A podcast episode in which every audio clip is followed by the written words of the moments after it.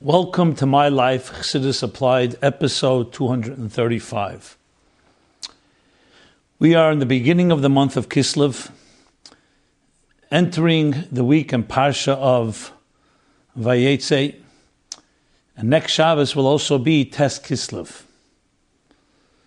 Tes Kislev is the birthday and the Yom Halula Yartzeit of the Mittler Rebbe, both on the same day. So, as is our custom, we will begin with the timely relevance, lebmid detzai, to live with the times, as the Alter Rebbe said, which means with the parsha of the time, but it also can include, of course, timely events. And then we will go into the questions and follow ups. And now, again, I will say, in your honor and your great questions, this will be a very interesting show and program, some very provocative questions, controversial ones but as is our approach in uh, My Life Chassidus Applied, demonstrating how Chassidus and Torah addresses every issue, has something to say about everything, and give good clarity and direction. Sometimes we find it explicit, sometimes it's alluded to, but we definitely have the methodology, the methodology given to us over 90 generations of Torah and seven, nine generations, seven generations of Chassidus seven generations of Chassidus Chabad.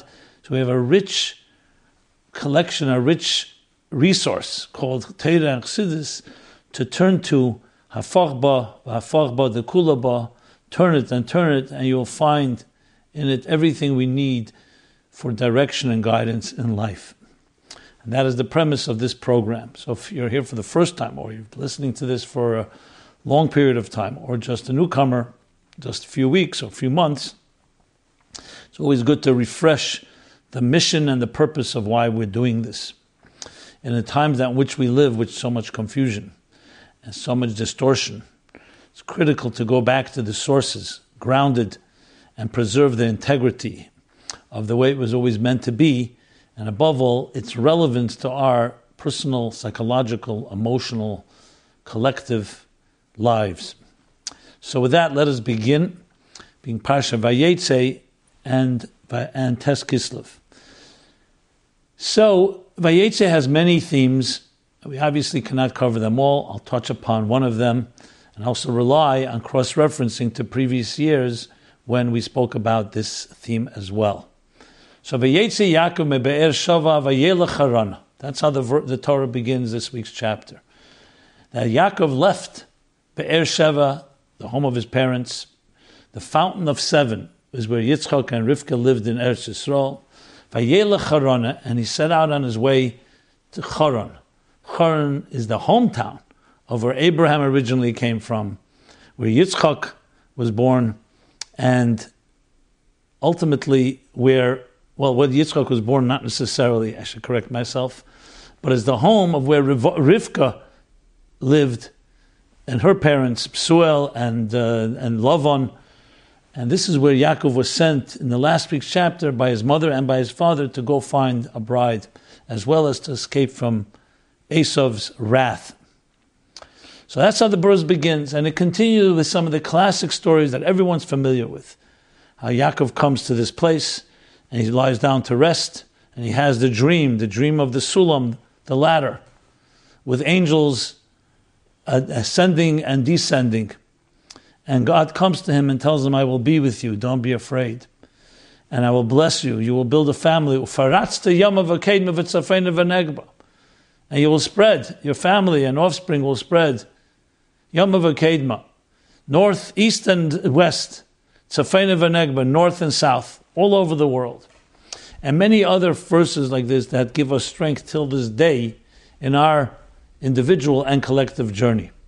And the journey continues uh, Jacob does arrive to the, the land of Haran, and that's where he meets Rivka, uh, not Rivka, Rachel first, and then ends up marrying Leah and Rachel due to the deception of his father-in-law. Works there for 20 years, hard labor, difficult labor, with a very duplicitous and mischievous and sly and cunning Lavan. And finally, after building his family there, 20 years later, at the end of the chapter, leaves and returns to, on his way to Eretz Yisrael. This is chapter Vayetze. Why am I summing it up? Because in essence, it captures the story of each of our lives as the Ohr HaChaim, which is cited in Chassidus, explains Vayetze Yaakov Be'er Sheva. Why do we need to know the names of the places? Everything in the Torah is a lesson. Be'er Sheva, the fountain of seven, and Charona, the word Charon comes from the word Charen Af, anger, God's wrath, because it was a very wicked city. And we see from the stories of Psuel and Lovan and their behavior there, corrupt city. So the Ohr the commentary in the Torah says, and Chassidus elaborates, that this is referring to the general descent of the soul into this world. The soul leaves, Vayetze, Yaakov referring to the soul. As the Tzemach Tzedek explains, Yaakov, in the word Yaakov, you have Yud, the name of God, but Akev, the heel. So the Yud of God is going into the heel, which is essentially this, the descent. Yaakov has another name, which he will gain later in the next week's chapter, um, Vayishlach, Yisrael. But meanwhile, he's called Yaakov, referring to his descent into the lowest of low. From Be'er Sheva, the fountain of seven, which refers to the seven emotions of the world of Atzilus, where all souls originate from the seven branches of the menorah, corresponding to the seven divine attributes. Chesed, Gvura, Teferes, Netzach, Chayid, Yisrael, Malchus, the fountain of seven, and going where? To Charan, to a world that is a wrathful place, a hostile place, an angry place, a corrupt world where the divine is concealed, antithetical, the diametric opposite of Be'er Shavas Charan. So it captures in one verse the journey of the soul from the Me'igra Rama, from the highest heights, the Bir Mikta to the deepest pit. But the goal is to build a family there and to thrive and to grow and succeed and to transform the hostility and the corruption and the darkness of a world that initially is seemingly devoid of godliness, transform it into a home for God. So it's one thing to be in Beersheba, that's a beautiful holy place, the holy land. But it's another to come into this darker place and transform that. And that was Yaakov's journey. And every detail of this chapter is another aspect of this journey. As I said, it's not the place or time to go into all the details, but everything from his tending the sheep, from his marrying Rachel and Leah, the Shvatim are born here except Binyamin, the youngest son, his interaction with Lavan, the meaning of the word Lavan. All of it is discussed at length in Kabbalistic and Hasidic discourses explaining the relevance to how the whole cosmic order is structured, with Yaakov being the archetype of the ultimate of the patriarchs, after Abraham being chesed, kindness, and Yitzchak on the other end of the spectrum, gvura, discipline, comes Yaakov. Yaakov is the middle path, emes, teira, tiferes, compassion, bringing together the best of all worlds and building the foundations of what would become the pillars of the Jewish people because it's these tribes that would later go down to Egypt. These are the tribes that would come out of Egypt, and these are the tribes that we all descend from, whoever we are. Whether you're Kohen, a Levi from the tribe of Levi, or Yisrael from the other tribes, we all descend from them.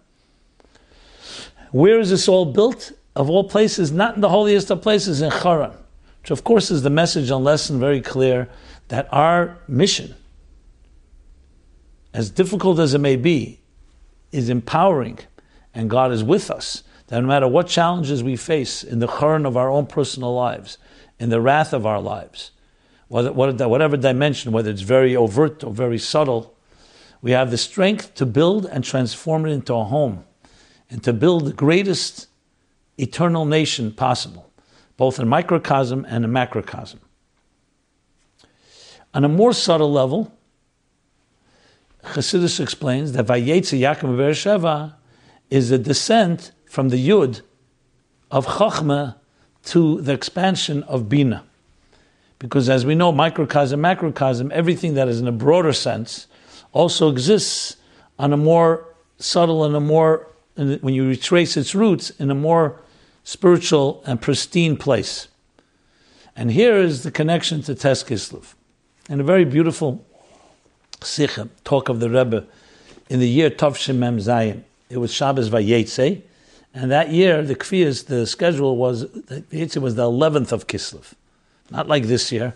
But nevertheless, the Rebbe began the Farbrengen, and this is printed in the Sefer HaSichas Tov Shemem Zayin, volume 1, page 102 and on, and explains the connection of Vayetze with the Mittler Rebbe, because Yud Kislev, the day after Tes Kislev, which will be next Sunday, and we'll discuss it then, was that was this Farbrengen Yud Kislev. The Rebbe says today is a Farbrengen that comes a day after Yud Kislev which was Friday that year.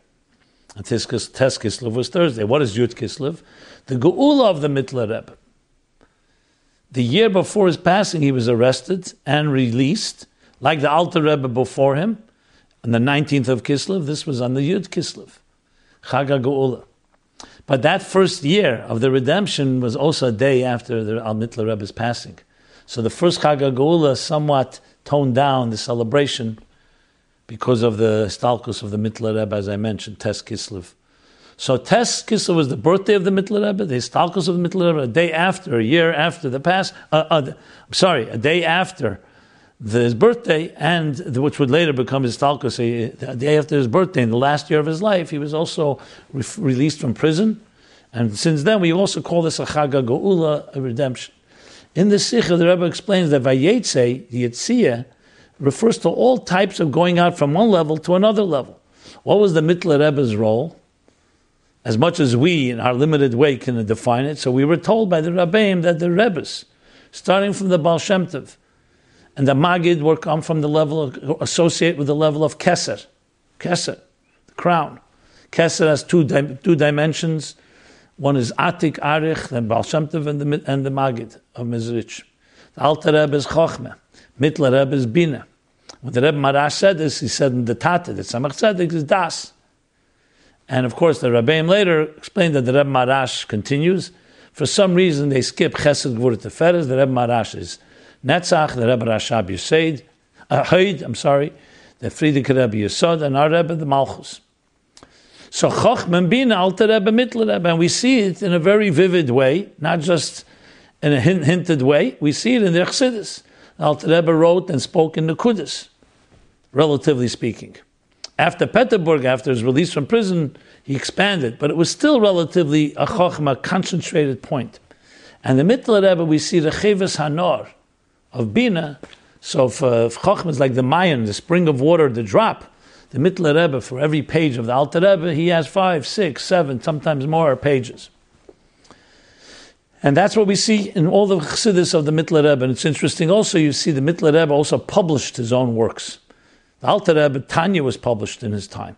And Shulchan Aruch, But the Mittler Rebbe was published many works, and they all have alluding to Bina. Imre Bina, you have Shar HaYichud, Shar HaMuna, Shar HaYispilus.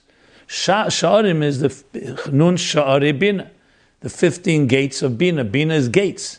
When it comes to Chachma, it says Lamed Beis Nesivas Chachma. There are 32 paths of Chachma because it's a narrower path. But gates, wide gates, that's Bina, and that is also hinted to in the names of many of the Svarim, the books that were published by the Mittler Rebbe, She'arim. An- another interesting thing, just as a, always interesting points to make, I believe the longest mimer the Rebbe himself ever said was on Shabbos Parshas uh, was it Tes Kislev? Yes, Tes Kislev, Tovshin Lamet Ches. He actually said it from his room, V'shafti B'shalom. I believe it was a mimer for an hour and close to an hour and 20 minutes. The longest mimer, which is not surprising considering that the Mittler Rebbe's Maimorim are often much longer than that.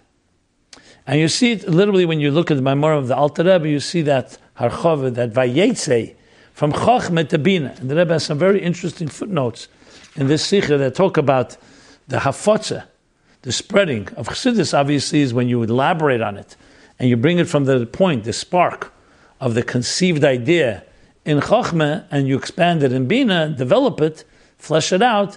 That, of course, increases the afutza minus chutza, as the Rebbe explains at length in this sikha, which you can all look up. Very many, many interesting points and nuances. And what, what better way to honor Tes Kislev this coming Shabbos and the connection to Vayetze in this in this particular sikha, among others. I should also mention, I believe the only time the Rebbe ever said three Maimorim in one Shabbos was Shabbos Yud Kislev Tovshin Chov Beis. Three Maimorim that year. And um, one of them were edited, was edited, but those three Maimorim that Rebbe said that year. Yeah. I think it was V'shafti B'shalom, V'shafti V'hoye Zaracha, and Pada B'shalom, if I recall correctly. Okay. What's the lesson for us? Chassidus applied.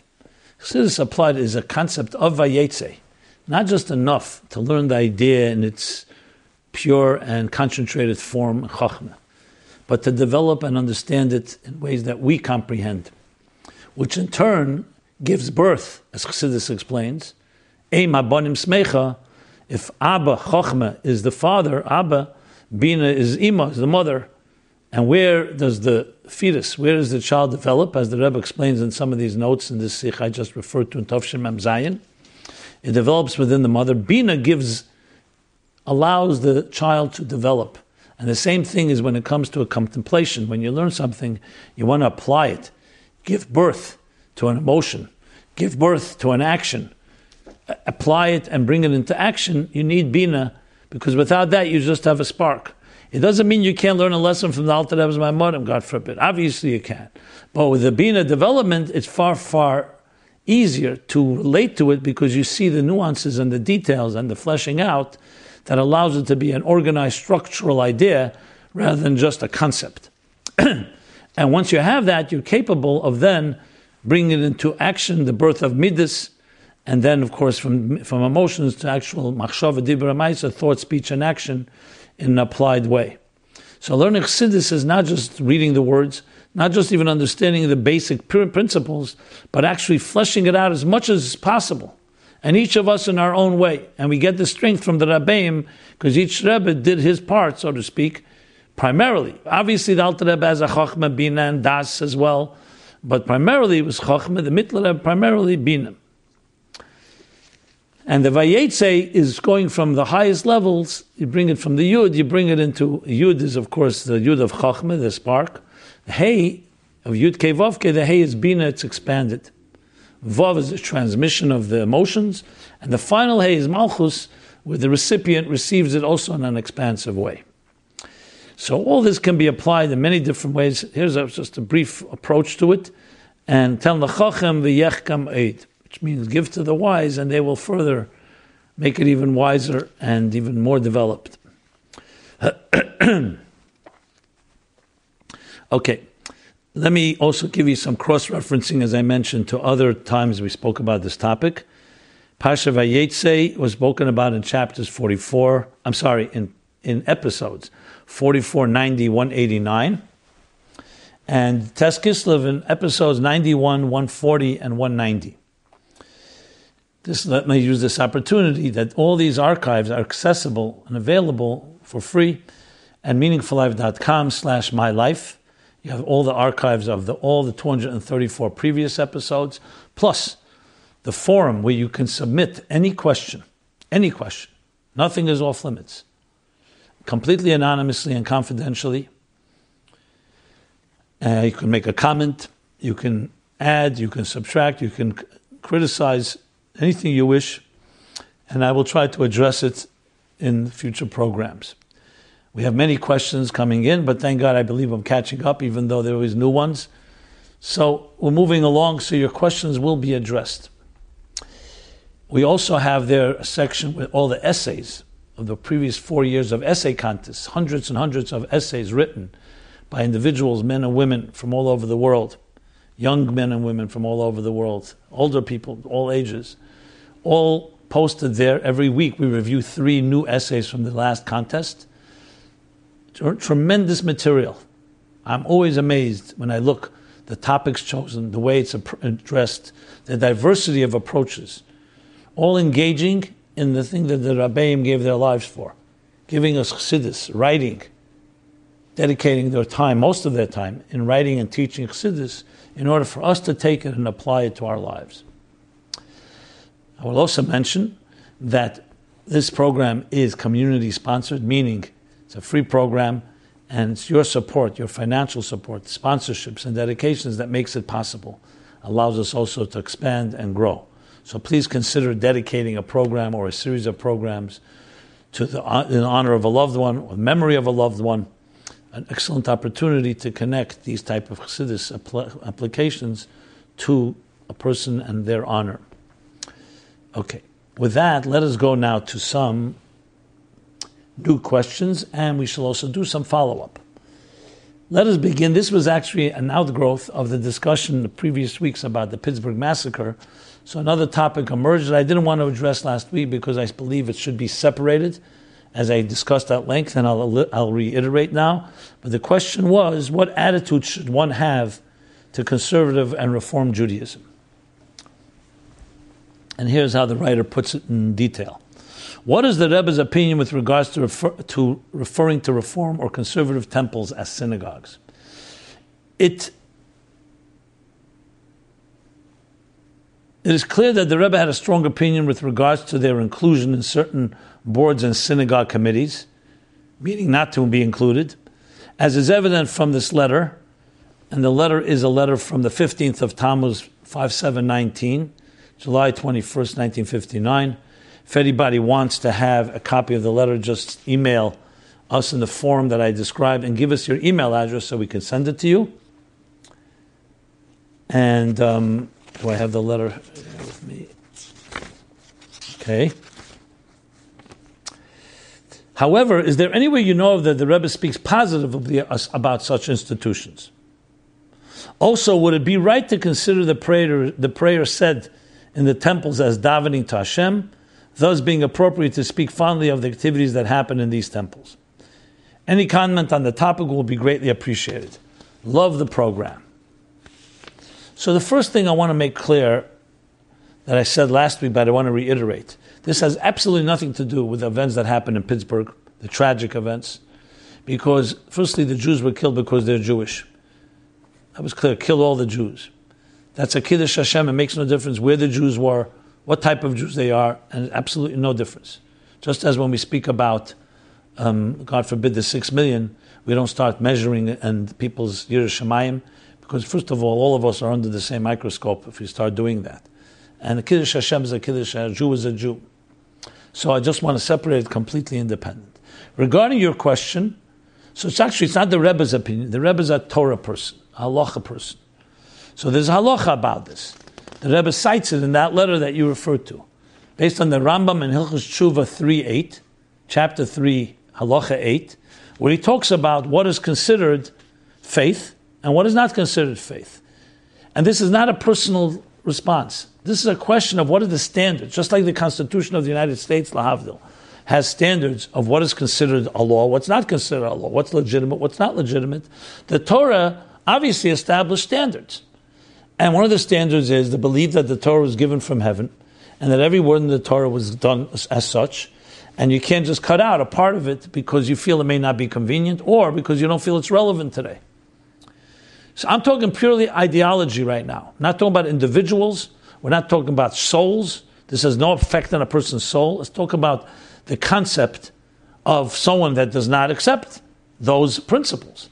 So, in a sense, they're basically disqualifying themselves from what the Torah considers to be a fundamental principle, which is faith in God and faith in the Torah given by God, and faith in the oral Torah interpreted by God's people, Tanoim, Amoraim, and Rishenim.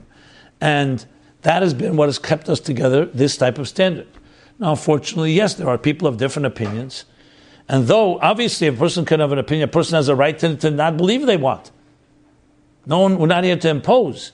But that also states something, when a person makes a statement about their beliefs or lack of beliefs, it also tells you where they stand and whether they should be, can be considered an authority or not. Like, I mean, this again is not meant to throw any aspersions at any individual. But if someone does not accept that the Torah has all this divinity to it and it's divine in every nuance, then in a sense they're saying, I'm not authority on this Torah. Can there be authority on the way they interpret Torah?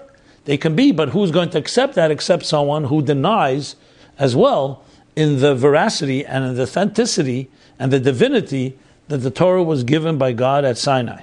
And it's not a man made product, man made book, and so on. So it's really based on the Rambam. Now, this has nothing to do with our attitude.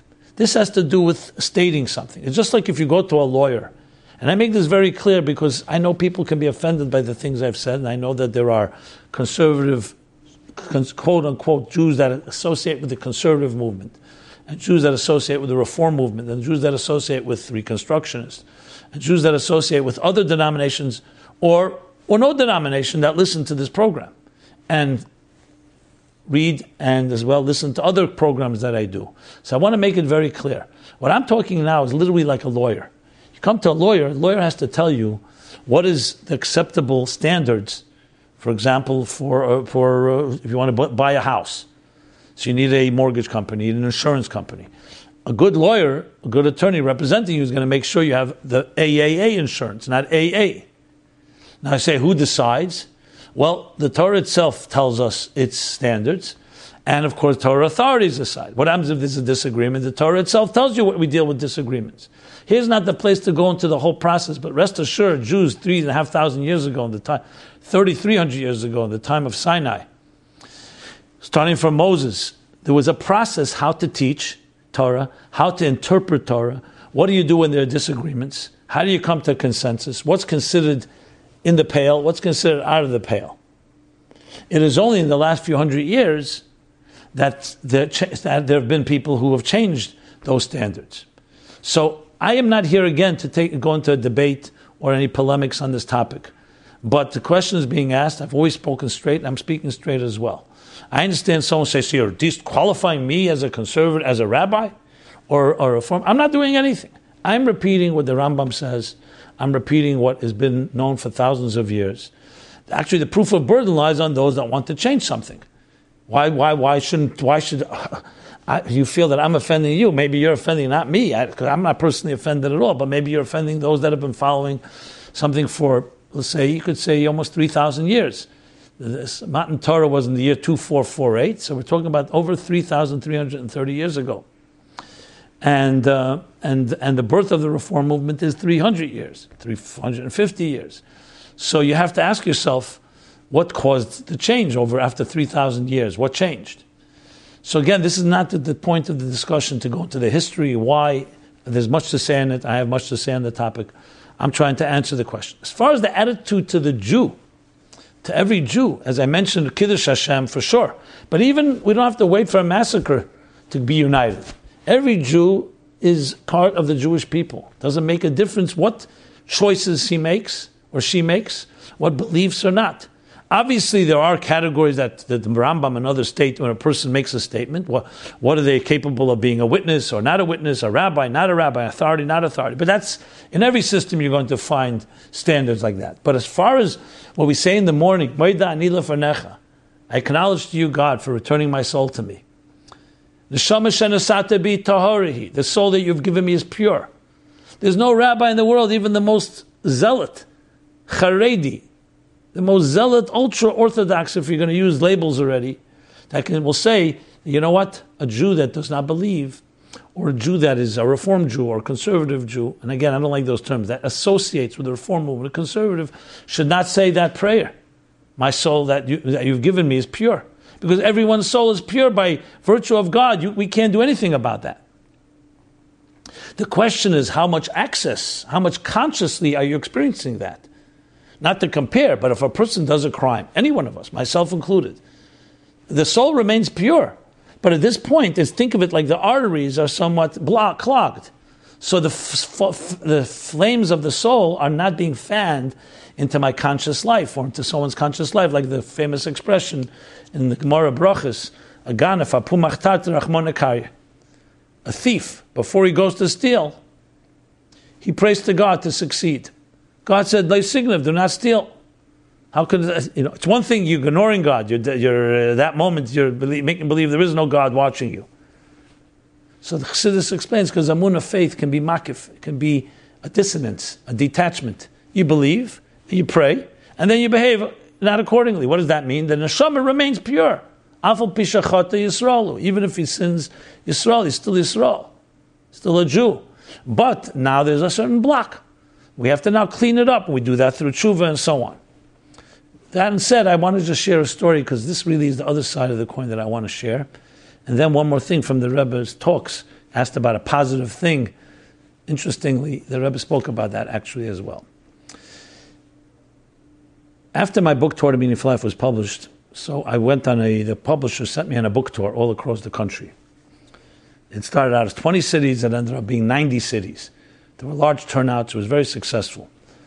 One of the places I ended up was International Miami Book Fair in November every year. And my book was one of the books chosen to be showcased, and I was one of the featured speakers. When there were larger audiences, I spoke, speak, speak in Colony Theater in South Beach on Lincoln Road in, in Miami. And I spoke in this theater, beautiful theater, acoustics, perfect acoustics. After my talk, a woman gets up in the back and says, I'd like to know what is your opinion on conservative Judaism? I think she said, What is the Rebbe's opinion and your opinion on conservative Judaism? Because I hear people like you don't recognize it as legitimate. And I don't want to buy the book of a bigot. That's what she said. I remember there was a hush, all the people in the auditorium. You know, it was like a chutzpah question. Some would even call it heckling.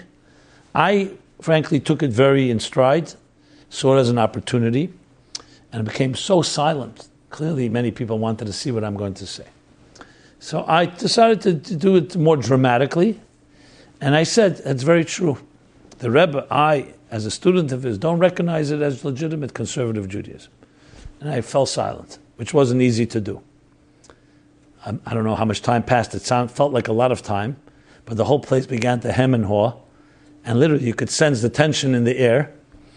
So I said, before you get violent, before you stone me, let me share with you the following. I also don't recognize Orthodox Judaism, nor Reformadox or, or Conservadox, nor Ultra Orthodox, nor all the different denominations that were and all the other doxes that will and were created and will be created. You know why?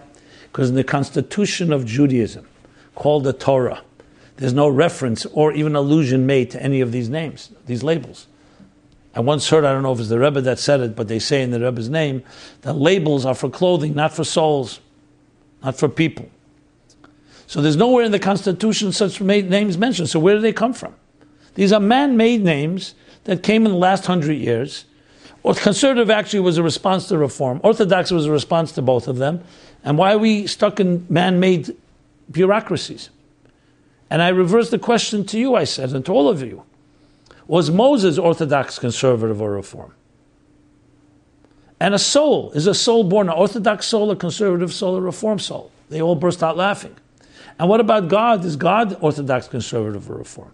Is he even Jewish? So anyone, even with ostensible knowledge of spirituality, knows that a soul cannot be defined by man-made labels or stereotypes. A soul is not square, it's not rectangle, it's not a circle. It's not brown, black, or white, or yellow. And neither does it have these other names. And no one's born with a conservative soul or a reform soul or orthodox soul. These are maybe corporate, bureaucratic names. So how are we even applying it? We are all a soul, a soul is a soul. A piece of God, chelik alekam mamish, in the words of Tanya, chapter 2. I'm not going to elaborate more what I said there. That was more or less it. It was a very strong positive reaction. The point I want to make is that is the real punchline and the bottom line when it comes to this. Okay, and I think the message is clear. This is not a contradiction at all to what I said because it's two separate things. What are the standards for, you know, I'm not a Kohen. I'll never be a Kohen. I'm not a Levite. You have to have credentials to be a rabbi. You have to have credentials to, for any particular position to be a dayan, a posek, and so on. Question is, what those credentials? That's not at all what we're discussing now, which is the Jewish soul, the soul. Now, in relation to a positive message, yes. So there's indeed a sikha Yud Beis Tammuz Tovshin Yud Ches, where the Rebbe speaks and mentions the denominations, reform, conservative and reform. He says regardless of the Rambam that I mentioned before, everything we learn, who is the wise person who learns from everyone, that there are three things we can learn from the conservative and the reform. And halevai, we should emulate them in what matter? One, they don't speak during davening and Torah reading. Two, not to raise money for the shul through um, through uh, through the Rebbe mentioned bingo, uh, cards, ping pong, and all done in a, but should be done in a respectful way to the shul, and three, not to challenge the rabbi's rulings. So yes, the Rebbe said that clearly in the Sikhi Yud Beis Tammuz Tov Shin Chai. Okay, I think enough on this topic. I'm sure there'll be feedback and comments, and I welcome them of all levels. And please, if you have more thoughts or you have any ideas on this matter, as I said, just share it on the forum that's at meaningfullife.com slash my life. Next question. This was this is titled "Question from a shliach a lepel," which means not just theoretical; it's uh, relevant about creating an endowment. And the question is, what is the Rebbe's opinion about creating an endowment? Hi, Reb Simon. I know you recently spoke about this on an episode of Applied Chassidus, but none could locate it for me. You, firstly, just in response, I looked for it myself. I don't believe I spoke about it. I spoke about charity, but I could not find it. Now, if, that doesn't mean I didn't speak about it. I just don't recall. Do you know if the Rebbe was opposed in any way to accepting or creating endowments for Chabad houses? Thanks. Then the, the writer continues that he read a letter, which I have before me, a letter that was written actually to uh, Mr. Irving Stone, Cleveland, a great philanthropist, and was about um, he, his, he was consulting with the Rebbe about ways to make sure that he maximizes his giving charity. So we have the letter that he wrote to the Rebbe, basically asking about the president's institutions should be helped well as how do we help institutions in an organized and strategic way? Through a foundation, but done in a way that is properly researched and um, and will also be make sure that you give maximize the way you give and not scrounge it or not in any way waste it. So the Rebbe, he writes, we feel a strong responsibility to set up the proper program to further teaching teacher training at Torah true, true institutions in, per, in perpetuity. How to set up the correct programs is of deep concern to us. Any help and suggestions you can give us in solving our problem will be greatly appreciated. This is what Mr. Stone wrote to the Rebbe. The Rebbe responded, and for the record, this is in 1973. The Rebbe's letter is, is uh, dated Rosh Chodesh of Tafshin Lamed Gimel, July 30th, 1973. I'm not going to read the whole letter. But the Rebbe responds, he says, Permit me, therefore, first of all, to point out some of the pitfalls which have hampered such highly desired objectives on the part of similar foundations. For the avoidance of these pitfalls is the first step in meeting the urgent needs. Unfortunately, the Rebbe writes, in various areas of philanthropy, what has happened is that before actual distribution of funds is commenced, a preliminary and lengthy research or study program is initiated. While this approach is generally motivated by a desire to distribute funds more effectively and may be commendable theoretically, the net result has all too often been to delay actual distribution of urgently needed funds immediately, quite apart from the fact that substantial funds have thus been diverted from their main purpose. And he continues to talk about the emergency for education, Jewish education. A further point the Rebbe says, which is also mentioned in your letter, is the prevalent policy of foundations not to touch the principal at any time, but to make distributions from income only. This policy, too, may be commendable in normal times, but in times of emergency such as now exists, I believe that a more flexible policy is clearly called for. Obviously, however substantial the income may be, it is only a fraction of the actual reserve, and there and where there's a case of life saving, some of the reserve should also be brought into play.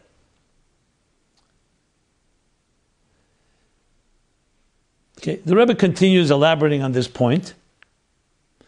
And so this you pretty much see that the concept of an endowment, which is essentially putting aside endowing money, the money will not be touched, but it's like guarantees the security of the institution through the interest or other ways that that money generates money. That in general, that was not necessarily the Rebbe's approach. Here he says that should be considered. I've heard, but this needs to be verified, and I have not um, verified it myself I've heard that the Rebbe gave different directives to the Secretariat that he was not for endowments. So, if anybody has more information on this topic, please share it with me. I will share it, please God, in this program. And that is what I will comment now. Again, if you want to see this letter, I'll be happy to send it to you, both letters. And just go, go to meaningfullife.com slash my life. The Rebbe has a second letter that follows up, again, um, in continuation, but I believe I read the gist of what is relevant to us here. Okay, good. Next. Next question is um, okay, this is a more sensitive topic. Viewer discretion advised. This is discussion about what the world calls homosexuality. So, though I've talked about this topic in episodes 12, 13, 80, and 180, and I really felt I covered it pretty comprehensively, which is why I didn't go back to it. But I have to be honest that questions have come in since. Some of them are repeat of those questions. But from time to time, because it is a prevalent topic and it's one that is on people's minds, I think it'd be amiss of me not to address it. But referring you to the main bulk of my discussion was back in episodes 12, 13, 80, and 180. So I'll touch upon it, just share a few more thoughts perhaps repeat some of what I said there, maybe an additional point. So I have two questions. Actually, one came in today once this topic was announced, and one is from a little while back. So first questioner writes, Hi, Rabbi Jacobson. Well, the essence of the question, let me just read the essence of the question before I elaborate. How can it be prohibited if it is innate? She writes, Hi, Rabbi Jacobson. I heard the episodes regarding the issue of homosexuality, and I tried to tell it to some friends, but they made, but they made some, some questions that I confess, they, they asked me some questions that I confess I didn't know how to answer. Can you please help me? If, according to medicine, science, physiology, it is impossible to cure someone that has homosexuality, homosexual inclinations, so is God giving them a test that is impossible to pass? Point two. And if they say, okay, I'm going to marry the opposite sex, opposite gender, even though I have no attraction, is this right? Should we allow or encourage this type of marriage? Third point. And finally, could we say that science proves that it is impossible to cure homosexuality is against the Torah view? Could we say that science proves is against the Torah view? Thanks in advance. A second questioner writes, about tonight's class on homosexuality, I'm asking, what is my life's mission? I'm a married religious young Jew with a loving romance with my beautiful wife. Yet I find myself having fantasies, homosexual fantasies, and it causes major confusion on a deep level, affecting my mental health and my drive in life. How can I approach this? I'm a deep spirited seeker who desires fulfillment and oneness. So I'll answer both one at a time. So again, I'm referring back to the episodes where I discussed it more at length. I'm going to be much more brief here, and please go there. I'm not. I want to make it clear that I'm not trying to avoid it. I discussed it at length. In addition, I actually read a letter from the Rebbe to someone who wrote similar questions to the Rebbe, and it's interesting, as well as the Sikha from Purim Tovshim Memvav, where the Rebbe spoke about it, rights versus ills, and then edited heavily a number of times in English and it was published. So all these materials, the Rebbe's letter and that talk in English, are available. Again, write to us at this forum, meaningfullife.com slash my life. Give us your email address. I'll be happy to share it because the Rebbe's words are, of course, better than anything I could say. But I'll sum up the gist of it. The Rebbe acknowledges and does not and says, even if it is nature, innate, that doesn't mean we have to give into everything that is part of our nature. The Rebbe gives examples. People are born with all kinds of different tendencies. That doesn't mean you can't control yourself and you can't channel it. So, yes, God would never prohibit something that's impossible. If God would say in the Torah, if the Torah would say a, a statement that says, don't eat for three weeks at all, it's impossible for the live without eating. If it says you have to jump up 20 floors, it, that's impossible. Change the color of your eyes. You have brown eyes. You can't change the color of your eyes the Torah never will ask us to do something that's impossible to do, because that would just be plain cruel. So that means if the Torah prohibits it, it means that even if it's innate, we can do something about it. So that's statement number one. Whether it's innate or not, that's a debate, and some say nurture and nature overlap. But the Rebbe in the letter says clearly, and in Sikha too, in that talk in Purim, that even if it's innate, that doesn't mean we can't control, it doesn't mean we cannot channel, we can't harness, and we could also direct it in other places. It needs work. But we have to separate it from the politics around the topic, where people have given themselves a license and they don't care what the Torah says. And then, of course, when you want to indulge in something that may be of tendency and you're not looking to control, and may be very, then of course, you have that battle is almost going to be impossible to win. Now, I know people, and I say with my full heart, have told me they've tried as much as possible, like this individual, the second question you ask, to marry a woman, and they don't find it possible. I, what I say to people like that is, it's never impossible. I understand the difficulty, and I, may, I don't. I, I, should correct myself. I don't understand it because I'm not in that position. But in one of the letters the Rebbe writes, the fellow writes to the Rebbe, so why would I be given such a test? Something that's so difficult. So the Rebbe says, interestingly, in order to bring out greater strengths that would never have been brought out from you unless you had this test. Again, suggesting that you do not have to give in to this tendency. More details I refer to my previous programs on this topic, and I don't want to discuss it further because I'm just really repeating what I said there. So please look there. As far as the second questioner, as far as the second questioner, look, you say in the same sentence that you're blessed with a beautiful wife, a loving romance. I mean, God has given you a gift. Clearly, you have a happy life with her. So the fact that you have fantasies or thoughts, who doesn't have machshava zaras from time to time, which means inappropriate thoughts? Tanya says that three things happen every day you can't control. Hirhurei Aveirah is one of them, negative thoughts. But you can control whether you'll dwell on it. So when you have such a thought, say to yourself, God blessed me with a beautiful wife, with a loving romance. Let me build my family. We have thoughts. Some people have thoughts not about the same gender, they may have thoughts of another gender, of, of a woman that's not a man. What do you do? You push it aside, like he explains in Tanya. Above all, I want to say this to everybody, no matter what situation you're in. The best way to fight challenges is to fill your life with extremely positive, passionate activity. In the case that I just said to you, you're married, find ways to enhance that marriage. Let the romance grow, let the love grow. Other people who have these challenges, find a cause that you can believe in, that you really believe is God's cause. Why am I saying it? Not because to get your mind off of it. Because if you all your energy is going purely, purely to, this, to deal with the sexual challenges you have, that is overwhelming for any person. You have to have more in your life. You have to have a life of purpose. Feel my work, your, your talents, your skills, your opportunities are used in the right way, it just makes the tension a lot less. Then it'll be easier, you'll be a stronger person to be able to deal even with such challenges. I find this to be a tremendous, important piece of advice. Alter Rebbe says it essentially in Tanya about atzvus, depression. He says when you're fighting, a, when you're struggling, when you're uh, wrestling with someone, and you and you feel down, that alone will make you weaker, and you won't be able to wrestle properly. To deal with challenges, you have to be strong. And to be strong, you have to build up the parts of your life that can be built up. The things that you have to contribute to this world. That you come home at the end of the day feeling proud of yourself, feeling, feeling accomplished, feeling you've done something to make this world a better place. You've done something to fulfill the mission and to actually do justice to God's vote of confidence in you.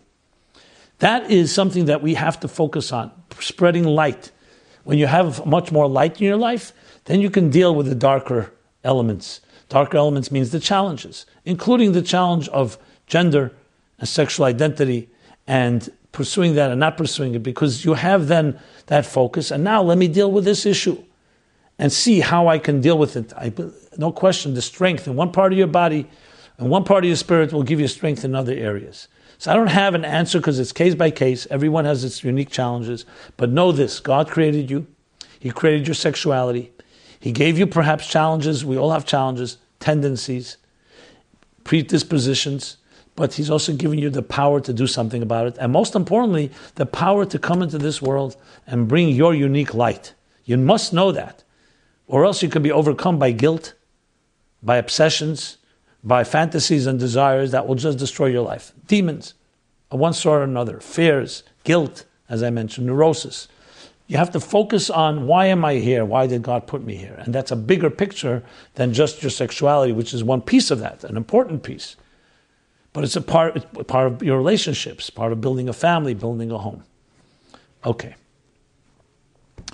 Next question. Why does Judaism reject the Messiah that other religions have embraced? And here's a few questions that came in. two particularly, and then, and more actually over the time. Why can't Yoshka be the Messiah? Rahman al I should add. But someone wrote that. Someone else wrote, I was driving on a highway in Indiana and saw a larger billboard that said, J, J is for Yoshka, promised he will deliver. I began to think, and I hope nobody's offended by this, but this is exactly the letter. i am going to tone it down a bit, but the, that slogan sounds so familiar. Since after Gimel Tammuz, we've heard it thousands of times. Is my belief system just an accident of birth geography? What makes my belief or my slogan any more valid than theirs in Indiana? So am I to accept that I've been born in Indiana, that had I been born in Indiana rather than Crown Heights, I would believe that he will deliver, that Jay will deliver on his promise? Wow, that short challenges the truth of my childhood belief system. What makes my belief in his fulfilling his promise really any different than the believer in Indiana's belief in theirs? Am I missing something? Yes, you are missing something. And I address this because even though it's a very distasteful topic and I prefer not to address it, but people ask this question and we need to have an answer. It's not just da ma shetashiv, not just to know what to answer, but to actually answer. So, as I mentioned before, and I mentioned oh, virtually every program, we have a Torah. The Torah is our constitution, the Jewish constitution. The Torah is the word of God. It is God that told us that Mashiach will come. Someone asks you, how do you know Mashiach will come? You could say it's logical that history will have a conclusion, world peace. That's fine, but you could also make an argument against it. Anarchy can rule. We know it as the Rambam, which is the primary source in halacha, I would even say the only source, because Shulchan Aruch doesn't address things in the Messianic era. The end of the last two chapters in Hilchos Melachim and Seyim, chapters 11 and 12, the conclusion of the Rambam's Mishneh Torah, he speaks, how do we know? Because the Torah said so, because God revealed in the Torah that, that there will be a Mashiach that he will send to this world, just like he sent Moshe Rabbeinu to redeem the Jews from Egypt, Mashiach will redeem the Jews and the entire world from this exile and rebuild the Beis Hamikdash and bring back the mitzvahs in ways that we can fulfill them in the completest way. Gather the exiles. I'm not saying in the same order. And he goes through the steps, all based on verses and sources of what defined Mashiach. And then he goes even further. Some of it has been censored over the years, but we have the original Rambam. And he talks directly about Jesus. And he talks even about Muhammad. Islam, Christianity and Islam. You can look it up yourself. Briefly, what he says is, and we have halachas for this. Just like someone will say, How do I know what it means to keep Shabbos? How do I know whether the chicken is kosher? How do I know what am I supposed to do on Pesach and what I'm not supposed to do? We have a Shulchan Aruch based on Talmud, based on Rishonim, Acharonim, Tanoim, Amoraim, the whole corpus of Torah literature, and that's how we know. The same thing applied. Let's not get emotional about it. Let's not get controversial. We have halachas for this. So he says, how do you know Mashiach is? He has to be from Beis David, the house of David. He has to be someone completely committed to Torah mitzvahs, someone that inspires others to do the same. V'yakuf. He has to fight a battle. Doesn't say what the battle is. If he does, that is assumed, presumed Mashiach, Chezkas Mashiach. If he continues and wins the battle and rebuilds the Beis Hamikdash, the third temple, them came in its place, and gathers kibbutz kabitz nidchei Yisrael, gathers the exiles all back to the Holy Land, to the Promised Land. Then he's Mashiach. And Oz Epech, El Am Brud, all the nations will speak one language of God. That's Mashiach Vadai. And then all the nations, he says first Mashiach Vadai, then Oz Epech. Then he continues in the part that's, that's been censored out and says, regarding the claims about Jesus, the fact of the matter is, that was also prophesied as someone who will abuse that. And says clearly that he broke the laws, did not bring peace, he brought sword, he brought death and pain and blood. Everything opposite of what Mashiach is supposed to bring. And above all, he has to keep the mitzvahs, not change them and not break them. Nobody can change one mitzvah, as he says there. So the reasons are very clear. This is not a personal rejection of somebody. They have to perform certain, uh, certain standards. Lahavdil, even Moshe Rabbeinu.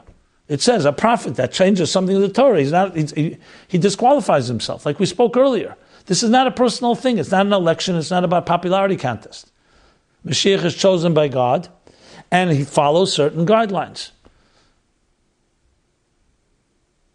Then the Rambam continues, but we don't know the mysteries of God. We don't know God's mysteries. The fact that he allowed it to proliferate, Christianity and also Islam, is because in some mysterious way that helps pave the way toward Mashiach. Because it brings the message to all the corners of the world, however, however distorted, but there's truth to it. Which is something we talked about, I believe, other times. So the bottom line answer is very straightforward. There are guidelines. What defines Mashiach, what not. And one of the most important guidelines is uh, the upkeep, not just the upkeep, the preservation and the proliferation of Torah and mitzvahs as it says in Chumash, Torah Shabbat and Torah Shebaal Peh. Everyone needs to have this, these answers provided. I know people sometimes meet different people in different places that start giving them all kinds of proofs, which is another discussion here, but there are good books on this topic that really show you that the proofs are all not, uh, nonsense, distortions, misinterpretations, but above all, as I said, it's all Mashiach's to bring a certain world, Mashiach, their criteria. It's not about who it is, it's what he does. And that what it does is the key to determining whether this is the right person that God wants to bring the Geula to this world. Okay. See also episode, episodes 47 and 48, where I discuss this further. Okay. I want to now cover a few follow ups. One was episode 230, which I pushed off, so I want to just let me deal with that. Hi, Rabbi Jacobson. It was about a marriage, someone felt stuck in marriage. I want to comment on the question you received from a Satmar woman about being stuck in an unhealthy marriage. Just a moment, let me make sure. Yeah.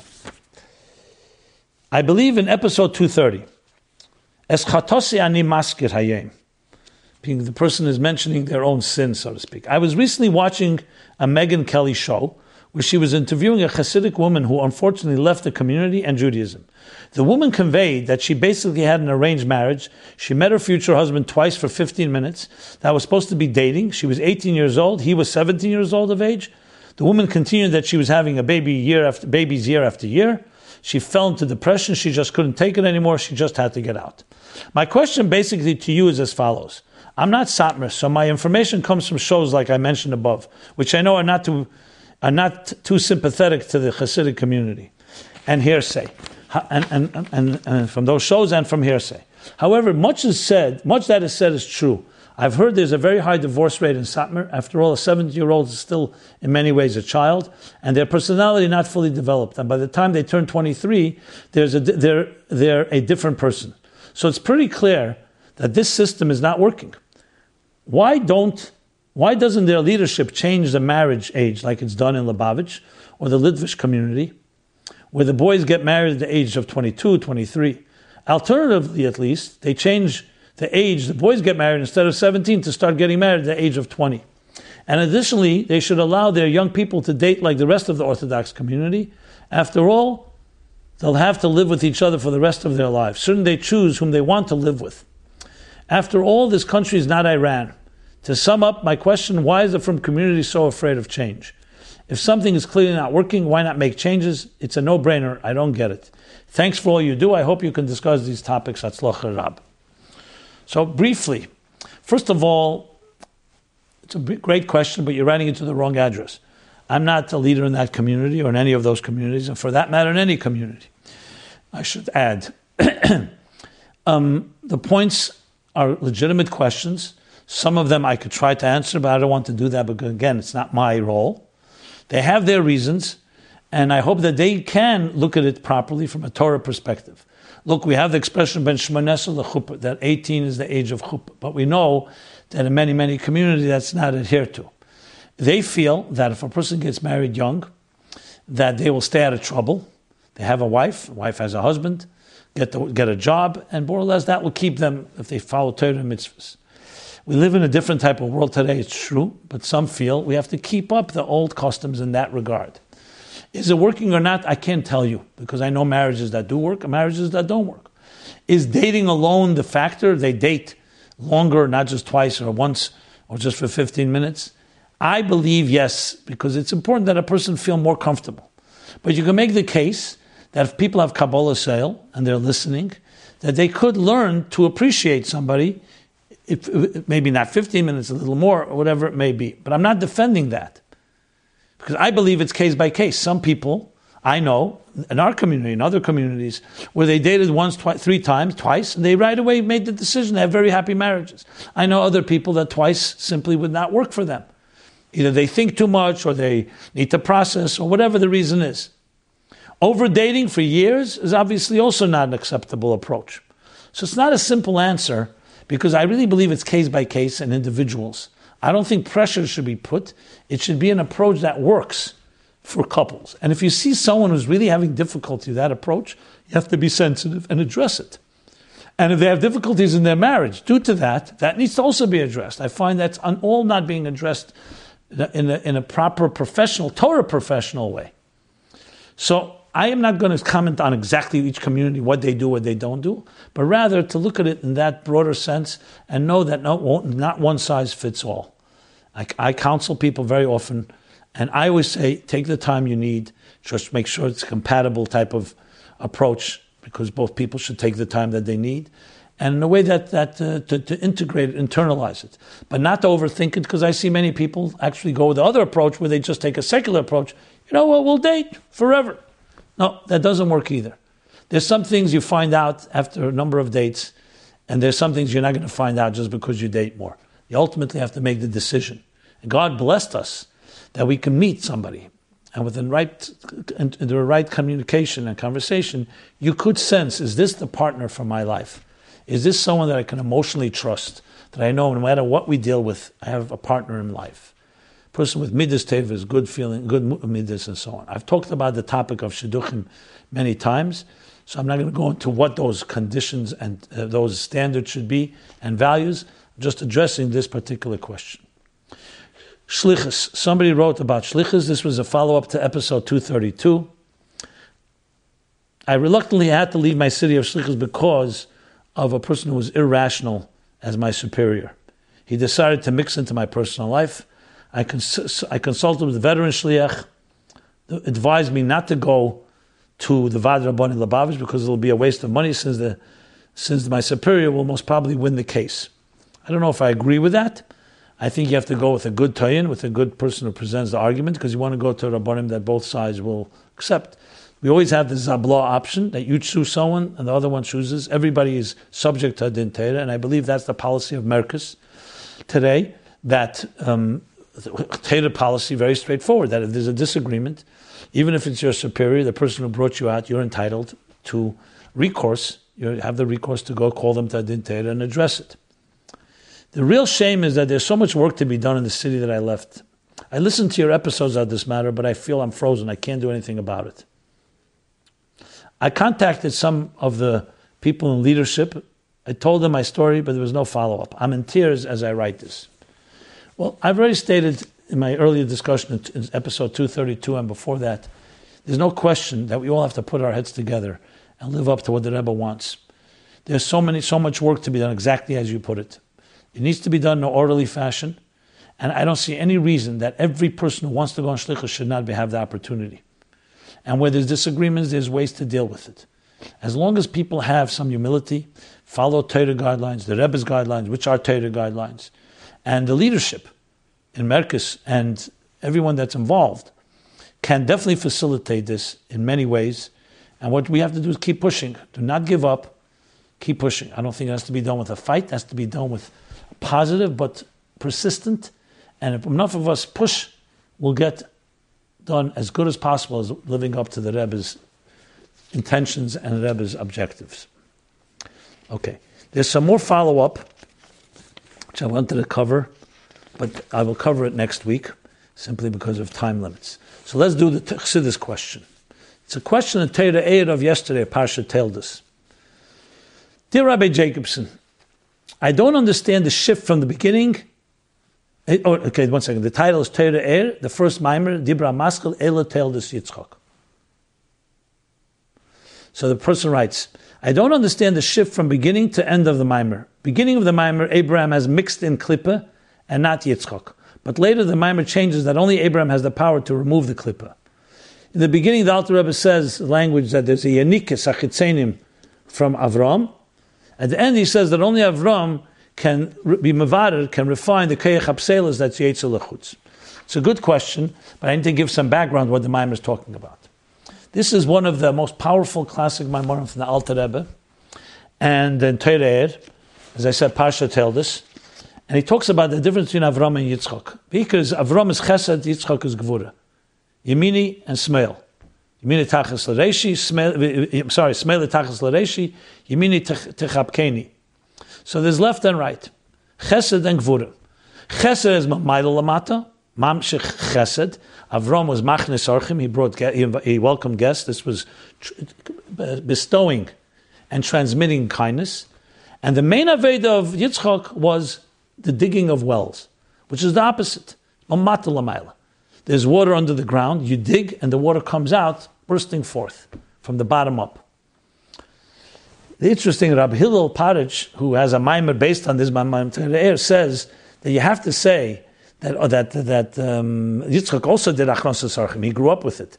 But the primary thing we don't read about in the Chumash because his primary avodah was Gvurim Lamayla. However, here we go further. And Alter Rebbe discusses this on many angles, but I'm just touching the points relevant to us. We find Avram also dug wells, but then the Plishtim came and stuffed them up with earth. Yitzchak's wells they did not. Not only that, Yitzchak went and redug the wells of Abraham, of Avram, and this time then they opened them up as well. So the, of course the question is, what does all this mean? What's this digging of wells? Obviously it has deep spiritual meaning and personal relevance. So the Alter Rebbe explains, because Chesed, Mamayla Chesed, with all its power, bringing Elokus down to earth, bringing Chesed down to others, is with all its strength has the Yanika Sachetzenim, which means the externals, other forces can can be yenik, can feed off of it, can wean off of it, can glean off, uh, can uh, nurse from it. That's the expression, nurse from it. And the Plishtim is an example. What do Plishtim represent in in in, uh, in the psychology, psychological their archetype? The archetype of of of litzonis and halilus, puskait. That's what he says. Puskait and litzonis, just litzonis. That's uh, the Mittler, the Mittler actually writes in Yiddishkeit, puskait und obgelosenkeit. Hefkeris. That is a the, the antithesis, the lu'umazeh of chesed. So obviously, Avram, God forbid, was anything close to it, but they were able to yenik. Therefore, they were able to stuff up his chesed, because when you have chesed and it's flowing, the flowing can be a flow of complete, the opposite extreme, which is flowing in the wrong way, where people just sit around and just have fun, because they're in a chesed mood. When you have pachad, elikim, fear, awe of God, the yira of Yitzchak, Yira does not let you be a letz, sit in a moshav of Leitzim. Because you have awe, you're standing in front of the king, you don't make letzonis. So Avram, of course, did not have that. But chesed, because you have the, the that flow of your spirit is flowing forth, it could be in a positive way, it could be in a negative way. He explains also the difference between Yishmael and Plishtim, especially in Toras Chaim, the Mittler Rebbe. And I refer that and to understand the Maimer well, you have to learn the Toras Chaim at length. I mentioned before the Mittler Rebbe he elaborates. Literally, it's a mimer five times the size of the original mimer Tereir. And the Tzemach Tzedek, too, in the volume four of Bereshis, on the Maimarim of Toldos, has his gloss and footnotes and comments on these Maimarim, where there you can get clar- more clarity. But then let's get to the second half of what he says. He says, okay, fine. So Yitzchak, therefore, his Aveda cannot be stuffed up by the Plishtim. Because Litzonis cannot enter because he has Yira, it's Mamata Lamaila. Or to put it in stronger words, when you refine something from the bottom up, it becomes so refined and it reaches a level that's even higher than the, where the chesed originated from, from, Yitz, from Avram. So Yitzchak's Aveda Mamata transforming from the bottom up, creates an intensity similar to tshuva, that's stronger than the Aveda of Tzaddikim, which is Er Yashar. So Aveda of Avram is more Yashar, this a direct light that comes from above down. It's powerful. But it's not the power of Er Chezer, the refractive light that comes from the bottom up. And he even says that, but, so the Be'eris of Avram, he also dug wells, but his wells were more the surface water that came from rain and others. Yitzchak's wells were more touching the Tehom, which is the water that's deep in the ground. And what happens when you touch that, like where wells come, where a real well, in that sense, even though Avram was also a well, but it was not as deep, then the water bursts forth with the same intensity, but it's coming from the bottom up instead of from the top down, like rain discusses this as, as well. So Yitzchak not only had the power to create such deep wells by transforming earth itself and eliminating the possibility of the negative plishtim to cover it up and block it up, but he also had the ability to open up the wells that Avram Avinu that were stuffed by the Litzonis. Because by introducing Yira to Chesed, to the Chesed and the Av of Avram, the love of Avram coupled with the Yira of Yitzchak, allows you to even open up the wells that the plishtim had contaminated or blocked up. But then he continues and says, everything comes, however, from Avram. That's why it says, Ela told us Yitzchak. And then it says, Avram Heledes Yitzchak. What's this addition, Avram Heledes Yitzchak? And the order. First, uh, you're saying these are the children of Yitzchak, so tell us their children. You want to tell us Yitzchak is the son of Avram, son, Ela tell is Yitzchak, ben Avram, and then tell us. Why do you know Avram Heledes Yitzchak? He says, because even Yitzchak's power that comes from the bottom up has to come from the power of Chesed, Mamayel Lamata. And he explains how, for example, in male and female, how it works, marriage, that, the, that it comes from the Hamshachas, Hamad, it's like the Asusa de Lata Ela that comes from above gives the power for the below to rise up. And then it has the second of Sheni that it gives it, refines it even further. So it's like example, I'll just give an example. It's not in the Mimer. Tshuva is higher than Torah, because that's why it can even correct things that someone transgressed Torah. But how do we know that? Torah itself reveals that to us. So Chassidus talks about this a lot, that the yesh of this world is all the way straight from Atzmus. It's higher than Ur. But who reveals that? The Ur. So Avram reveals and transmits this power into Yitzchak. That's why Avram hailed this Yitzchak. And that's why, even though it's Yitzchak's yira, his awe, that ultimately cancels and, and unblocks the plishtim st- stuffing up the wells, but that too comes with the power of Avram. That's why, though Avram initially, without Yitzchak, has the possibility of Yanikas Achitzenim, Plishtim can emerge from that, that type of emptiness and, and laughter and uh, frivol, frivolity. Yet, when Yitzchak brings Yid, it's also coming from the strength of Avram, because Avram has the power, therefore, to also eliminate the Chitzenim with the power of Yid. So Avram, with coupled with Yitzchak's strength, is what gives the power to eliminate the Nikas Achitzenim from the Plishtim, as you asked in your question. So it ultimately comes from Avram as well. And basically, you need both, like Torah and Tshuva, to achieve those goals. Three, let's do the essays quickly. Three essays. First is Letting Go by Chanan Parstik, age 20, Brooklyn, New York. Student Beis Rivka, DHL. So, life comes with challenges, Chana writes, and we all try our hardest to rise above the waves, ride above the waves, to ride above the waves. Meanwhile, we struggle as we feel victim of circumstances that envelop us. We work hard with hopes to see a payoff. But is this even possible to achieve true stability by working to control one's surrounding and self? Or is there perhaps some healthier and more effective way to deal with our humanistic need to be managers over our lives? Continues on with some case studies and then introduces introduces the Chassidus about the knowledge of a higher power, that God is in charge.